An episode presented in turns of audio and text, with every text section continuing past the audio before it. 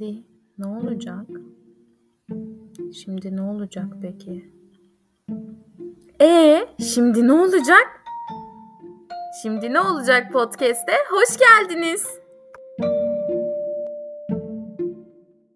Şimdi ne olacak podcast'te? Hoş geldiniz. Ben Saliha. Bugün yeni bir konuyla birlikte sizlerleyiz ve aslında yeni bir içerikle de sizlerle birlikteyiz. Biraz daha bilişsel süreçleri ele aldığımız ve hani hayattaki yansımalarımızla ilgili konuştuğumuz bir içerik oluşturuyoruz. Ayda bir yayınlanacak ve bunu tabii ki nöropsikoloji öğrencisi olan Şule Gürpınar'la birlikte konuşuyor olacağız. Şule'ye mikrofonu vereyim. Kendisini birazcık tanıtsın. Merhaba, ben Şule. İstanbul Şehir Üniversitesi Psikoloji bölümünü bitirdim. Ardından Bahçeşehir Üniversitesi Bilişsel Nöropsikoloji Yüksek Lisans Programı'na başladım. Şu an test senemdeyim. Bir dönem e, çalıştım ama şu an daha çok freelance işler yapıyorum. Çapı Hastanesi'ne gidip nöropsikolojik değerlendirme gözlemleri yapıyorum. Ve biraz da akademik tarafta kendimi beslemeye çalışıyorum. Bir de hem test konum olduğu için hem de çok ilgimi çeken bir konu olduğu için, yani konular olduğu için bellek süreçleri, duygular ve geleceği düşünmeyle ilgili çokça düşünüyorum ve okumalar yapıyorum bu konular üzerine. Bu şekilde. Teşekkürler. Hoş geldin bu arada. evet. evet, hoş geldin. İkimiz de biraz heyecanlıyız. Ee, o yüzden evet. geçmişte yollarımız kesişmiş ve şu an tekrar güzel işler yapıyor olmanın heyecanı var ikimizin üzerinde de. Bu haftanın konusu da aslında umudumu kaybediyorum. Şimdi ne olacakla ilgili. Yine bilişsel süreçler tarafından biraz ele alacağız. Dünyada böyle umudumuzu kaybettiğimizi hissettiğimiz bir dönemdeyken de yani bu gerçekten böyle mi işliyor? Biraz daha bilimsel bir taraftan ele alacağız. Peki şöyle sana sorayım. Umudunu en son ne zaman kaybettiğini hatırlıyorsun? Ya bu soruya vereceğim cevap ne kadar yoğun ve uzun süren bir umutsuzluktan bahsettiğimize göre değişir gerçekten. Ama günlük hayatta ara sıra böyle sarsan o umutsuzluktan bahsediyorsak yani son birkaç gün içinde bile umudumu kaybetmişimdir mutlaka. Ama ben bunu çok anormal bir durum olarak da görmüyorum. Çünkü gün içinde yüzlerce belki binlerce yani inanılmaz bir hızla düşünce üretiyoruz. Ve aslında geleceği de tahayyül edemeyeceğimiz kadar fazla düşünüyoruz. Ama tabii zamansal olarak biraz daha odağımızın nerede olduğu değişiyor kişiden kişiye. Kimisi gün içinde daha çok geçmişle ilgili düşünürken kimisi şimdiki zamana odaklı devam ediyor günlük hayatına ve kimisi de benim gibiler daha çok gelecekle ilgili düşünüyor. Tabii zaten tahmin edersin ki bunlar da böyle bazı duygu durum bozukluklarıyla ilişkili. Mesela geçmişle ilgili çok düşünen birinin depresif olma ihtimali daha yüksek. Yani en azından depresif eğilimlidir belki diyebiliriz. Ben... Gelecekle ilgili... Devam et özür dilerim bitirdiğimi sandım. Gelecekle ilgili çokça düşünen biri de bu gelecekle ilgili sıkça düşünmede biraz daha kaygıyla ilişkilendirilen bir durum. Literatürde şimdiki zamanda birazcık dürtüsellikle ilişkilendirilmiş. Bana da mantıklı geldi. Ama tabii ki bilmiyorum bunun boyutu da önemli yine. Tabii bunların fonksiyonları da var. Yani geçmiş zamanın fonksiyonu nedir tam olarak bilmiyorum. Tabii ki onun da ikincil kazanımları vardır. Geçmişi düşünüp bazen bugün için bazı dersler çıkarmamız gerekebiliyor ama geçmişi çok sık düşünmenin çok işlevsel olduğunu inanmıyorum. Literatür de bunu söylüyor zaten. Şimdiki zamanla ilgili düşünmede biraz daha yaşam duyumuyla, duyumuyla e, ilgili. Ve geleceği düşünmede biraz daha yaşam ve iş başarılarıyla ilişkilendirilmiş. Sürekli gelecekle ilgili düşünerek de bence biraz kendimizi geleceğe hazırlıyoruz. Ve yine kendime dönecek olursam çok gelecekle ilgili düşünüyorum.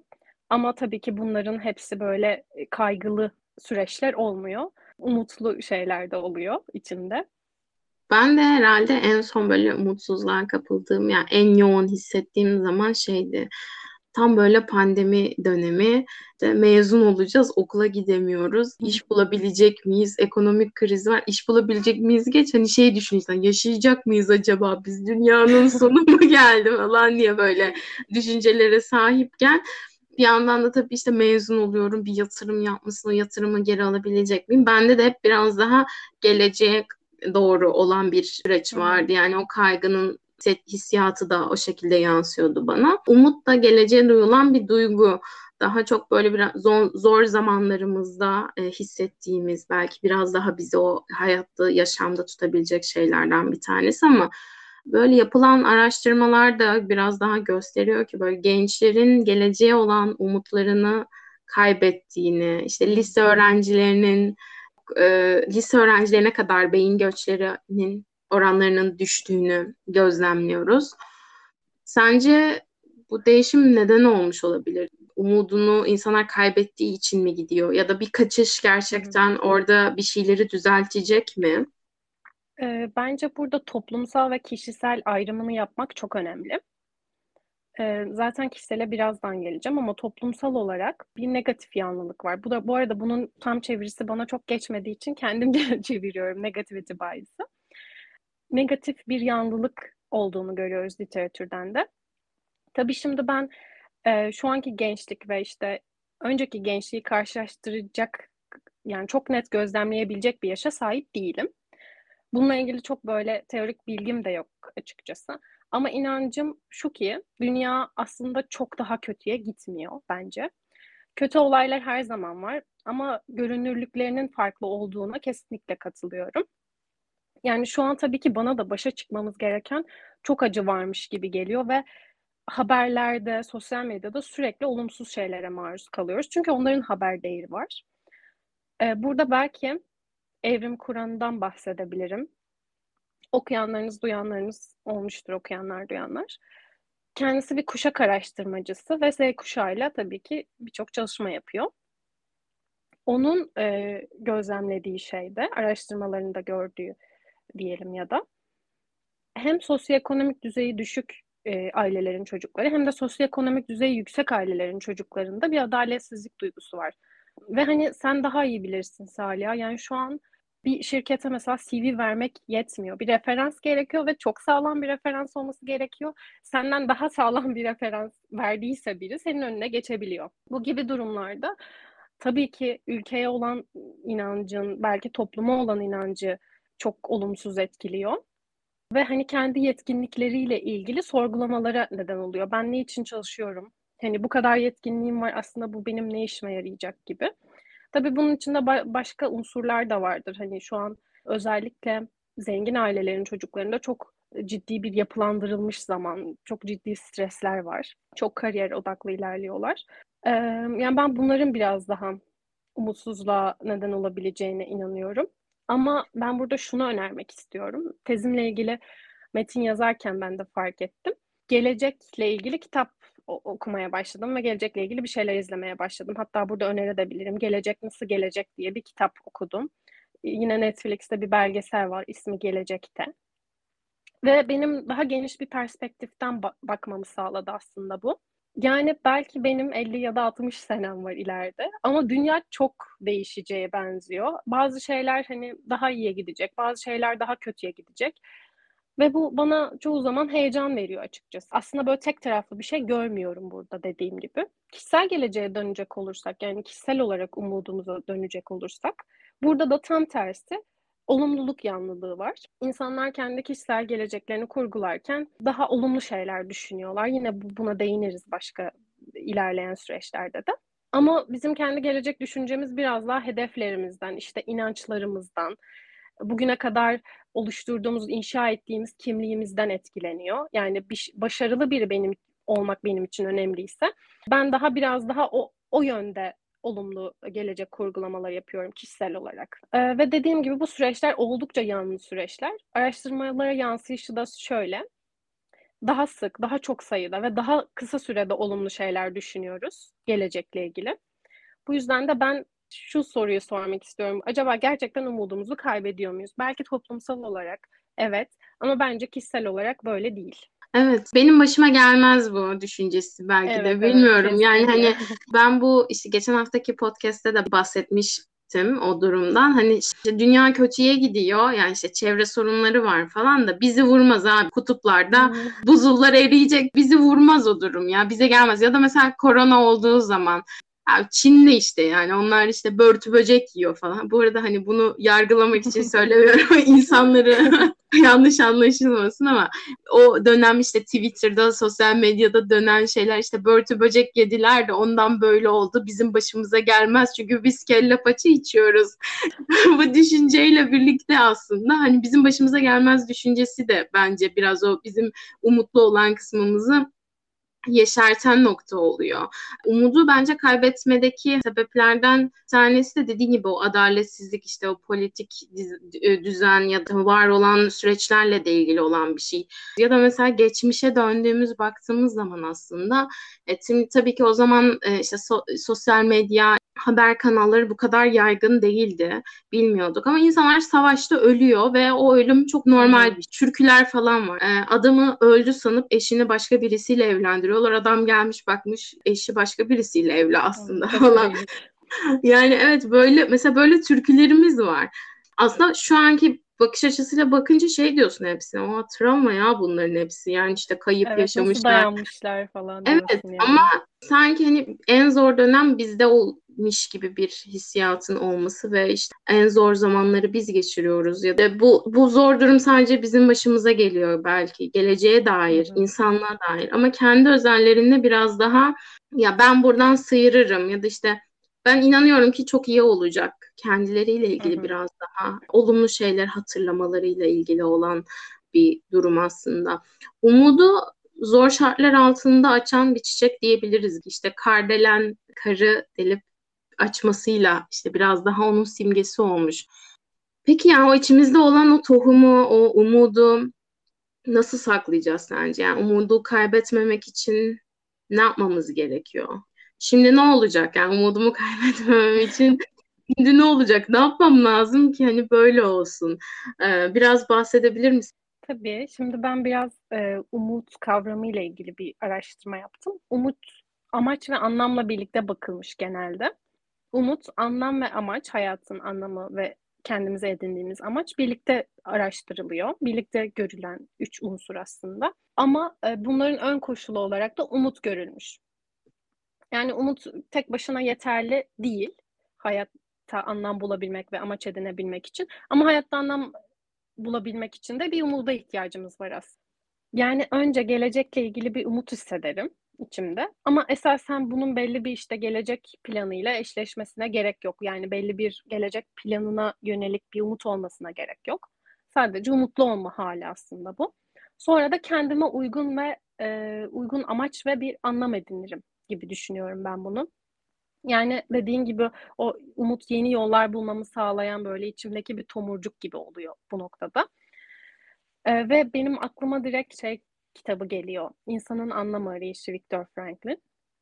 Çünkü kendisi İkinci Dünya Savaşı sırasında Nazi toplama kampında mahkum olmuş biri ve sonrasında deneyimlerini anlatıyor. Okumayanlar için önerelim bence burada onu. Evet, ben ilk yayında da önermiştim onu. Şey deliriyorum şimdi ne olacak der. Biraz daha resilience, psikolojik dayanıklılık kavramını çalışırken ama hmm. zaten psikolojik dayanıklılığı oluşturabilmek için de umudun olabilmesi önemli. İnsanın yaşayabilmesi evet, umudu barındırabilmesi önemli.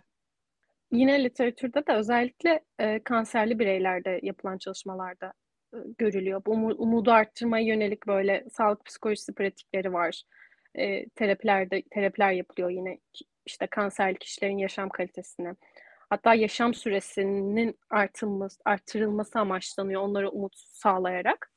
E, yani birazcık önceki soruya da geçmiş olacağım ama gerçekten senin de dediğin gibi insanlar kendilerini çok toplumun geleceğinden ve dünyanın veya ülkenin geleceğinden izole bir yerde görüyorlar. Ve ben bunu veri toplarken de gördüm. Mesela e, ilk başta şey diyorlar, yani benim hani olumlu düşünmemin imkanı yok geleceği falan diyorlar ama onları öyle bir bağlama soktuğunda yine kişisel çevremden de fark ediyorum bunu. Kurdukları gelecek şöyle kurguladıkları. İşte bahçemizde oturuyorum. İçeriden eşimin ve mutlu çocuklarımın sesi geliyor. Veya işte kendi işimi kurmuşum. Çok mutluyum, tutkuyla işimi yapıyorum falan gibi. Böyle gelecek kurgulamaları yapılıyor. Ve hani çok da bunu gerçekten normal karşılıyorum. Çünkü umut varsa hayat var yani. Ve şeyde yine okuduğum makalede söylüyor ve bunu karşılıklı bir durum olarak söylüyor. Yani umut varsa hayat var, hayat varsa da umut var gibi. Tabi burada şey ayrımını da yapmak önemli bence. Duygu durum bozukluklarına girecek olursak mesela anksiyete, depresyon ya da travma sonrası e, stres bozukluğu da durum böyle değil. Gelecekle ilgili biz olumlu düşünemiyoruz veya umutlu olamıyoruz her zaman. Ve e, çalışmalarda geçmiş zamanla ilgili düşünürken pozitif anıları hatırlamanın negatif mod, modu onarmaya, pozitif gele, gelecek olaylar simülasyonunuzsa duygu düzenleme ve endişeyi azaltmaya hizmet ettiğini gösteriyor. Yani siz günlük hayatınızda bunları pratik edebilirsiniz yani çok spontan bir şekilde de aklımıza geliyor geçmiş ve gelecek. Ama siz bunları bilinçli olarak da oturup böyle ben biraz geçmişle ilgili güzel şeyler düşünmek istiyorum veya gelecekle ilgili güzel hayaller kurmak istiyorum, hedefler kurmak istiyorum diyerek de aslında negatif modunuzu düzeltebilirsiniz, düzenleyebilirsiniz duygularınızı. E yine zaten bu olumluluk yanlılığı işte mental ve fiziksel iyi oluş, sosyal bağ kurma ve stresle baş etmeyle de ilişkili gösteriliyor. Yani e, benim önerim burada dediğim gibi pozitif geçmiş anıları hatırlama ve pozitif gelecek olayları simüle etmek için kendinizi teşvik edebilirsiniz. Ve bu anlamda da hem kimlik oluşumunuz hem de işte psikolojik iyi oluşunuz için biraz daha işlevsel hale getirebilirsiniz. O günlük gündelik hayatta spontan bir şekilde düşündüğünüz geçmiş ve geleceği bu evet. şekilde düzenleyebilirsiniz. Evet. Eğer sağlıklı bir bireyse yani düşünen işte herhangi bir anksiyete bozukluğu, depresyon vesaire sahip olmayan bir bireyse sanki zaten bu biraz bilinç dışı bir yerden hareketleniyor. Şöyle yani işte üniversite zamanında işte finallere çalıştığım zaman ne kadar rezil bir halde çalıştığımı hatırlıyorum. Yani işte uykusuz geceler, işte metrobüste bayılmalar, uykusuzluktan falan böyle anılarım var benim. Ama şu an dönüp baktığım zaman iki yıl oldu ben üniversiteden mezun olalı. Ha diyorum ki ya güzel zamanlardı keşke şimdi o zamanları dönebilsem. Çünkü zihinsel olarak aslında oradaki olumlu anıları işte hatırlamaya daha yatkın oluyorum ve onları hatırlıyorum evet. beni daha iyi hissettiriyor bu durumda.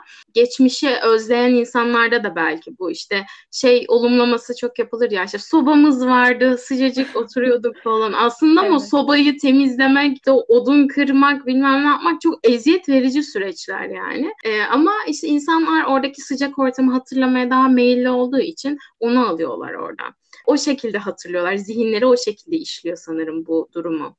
Evet hatta bu söylediğin şeyden sonra aklıma geldi. Bu durum yani pozitif yanlılık yaşlı bireylerde daha da böyle gördüğümüz bir kavram. Çünkü bana şöyle geliyor.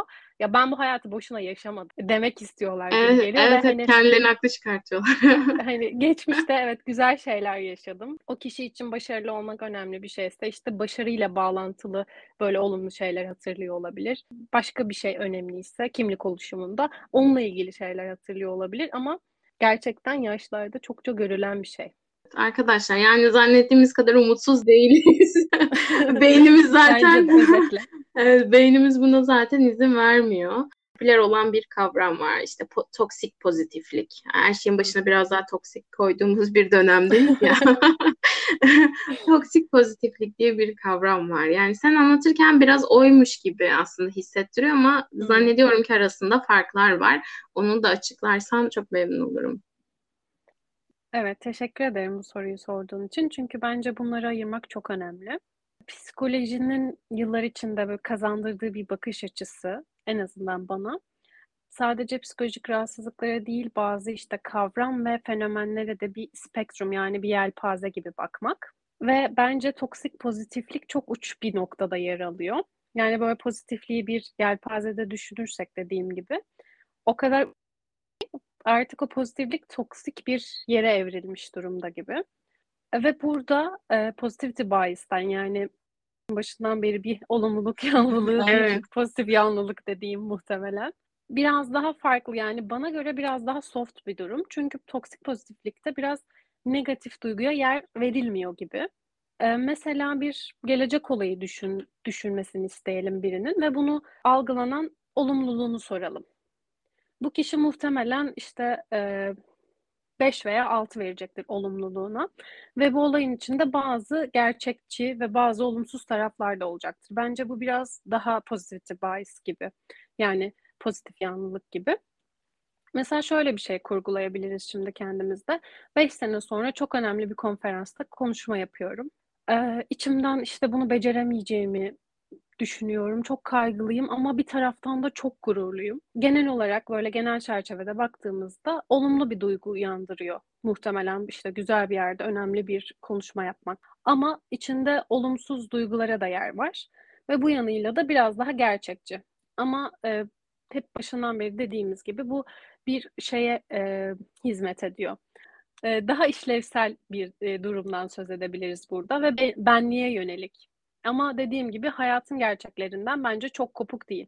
Öte yandan toksik pozitiflik negatif bir duygunun algılanmak ve deneyimlenmek istenmediği ve tamamen e, yok sayıldığı bir taraf gibi geliyor bana. Evet aslında farklı şeyler.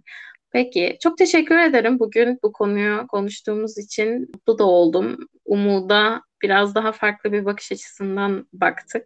Aslında çok da umutsuz olmadığımızı belki biraz daha ele aldık bu bölümde. Bu haftanın sonuna geldik. Bir sonraki bölümde görüşmek üzere.